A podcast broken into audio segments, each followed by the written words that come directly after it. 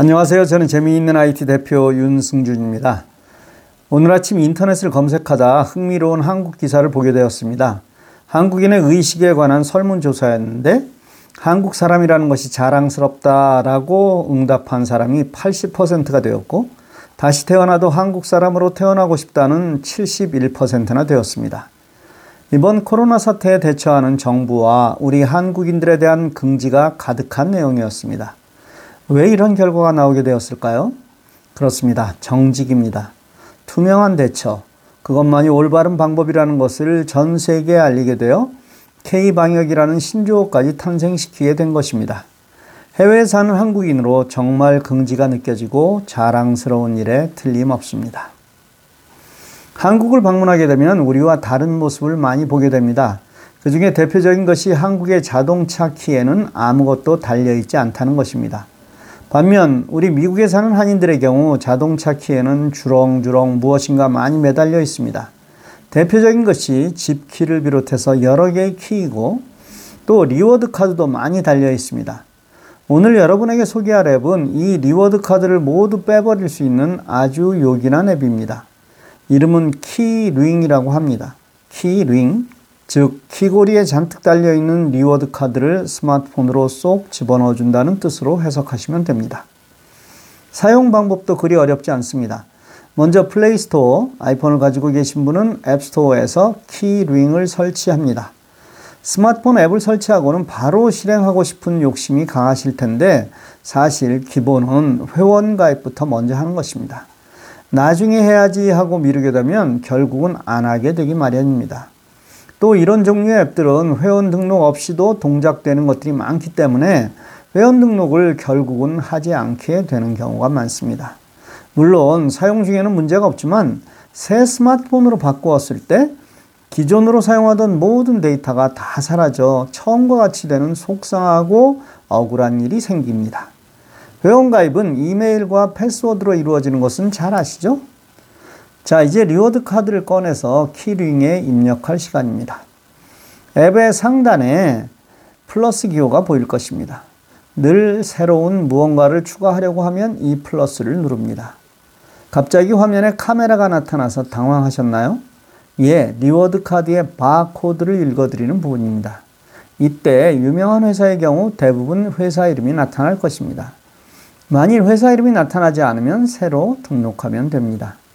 자, 이렇게 여러분의 reward 카드 하나가 내 자동차 키에서 사라졌습니다. 이런 식으로 가지고 있는 모든 카드를 입력해 놓으시면 됩니다. 이제 매장에 가서 Keyring을 열고 해당 상점을 터치하면 그곳에 바코드가 나타납니다. 그것을 직원에게 보이면 스캐너를 이용하여 여러분의 reward 카드 번호를 입력하게 되는 것이죠. 너무 쉽죠? 예. 세상의 모든 일이 그렇듯이 스마트폰도 알고 나면 쉽습니다. 이번에는 다른 앱을 소개할까요? 젊은이들이 음식점을 선택할 때 가장 먼저 하는 일이 무엇일까요? 예, 옐프를 찾아서 그곳의 평점을 알아보는 일입니다. 남들이 올려놓은 후기를 보며 그곳의 맛과 서비스, 가격 등을 꼼꼼히 따져 본 후에 방문하겠다는 것입니다. 우리 어른들은 입소문으로 얻은 정보와 또 지인들이 추천하면 그것을 신뢰하는 경향이 강한데 젊은이들의 신뢰 방식은 우리와 다릅니다. 옐프에 올라온 평점을 아주 높이 평가한다는 것은 그만큼 신뢰도가 높다는 것이고 이 이야기를 거꾸로 해보면 옐프의 평점이 낮다면 영업에 심각한 영향을 미칠 수 있다는 이야기입니다. 제가 아는 지인이 샌드위치 샵을 경영했습니다. 어느 날 고약한 친구가 옐프의 평점을 아주 낮게 주었습니다. 그런데 문제는 이 가게에 옐프 후기가 많이 올라 있지 않아 그 친구의 낮은 점수로 인해 전체 평점이 아주 낮게 떨어지게 된 것입니다. 갑자기 신뢰도가 추락한 것이죠. 교회 장로님인 주인에게 이런 제안을 했습니다. 어차피 한 번 할 것이라면 EM 청년들을 모아 대접 한 번 하라는 게 제 제안이었고 맛있게 먹고 난 그들에게 제가 옐프라는 이야기 한마디 하자 이들 모두 알아서 좋은 후기를 올려 평점을 높인 일이 있습니다. 이제 음식점도 맛이나 서비스뿐 아니라 이런 면에 신경을 쓰지 않는다면 도태되는 세상이 되어버린 것입니다.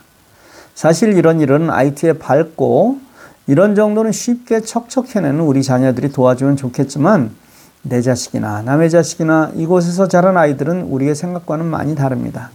그래서 나이가 들수록 자식 눈치를 더 보게 되나 봅니다. 어쨌든 옐프의 평점 관리는 매우 중요합니다.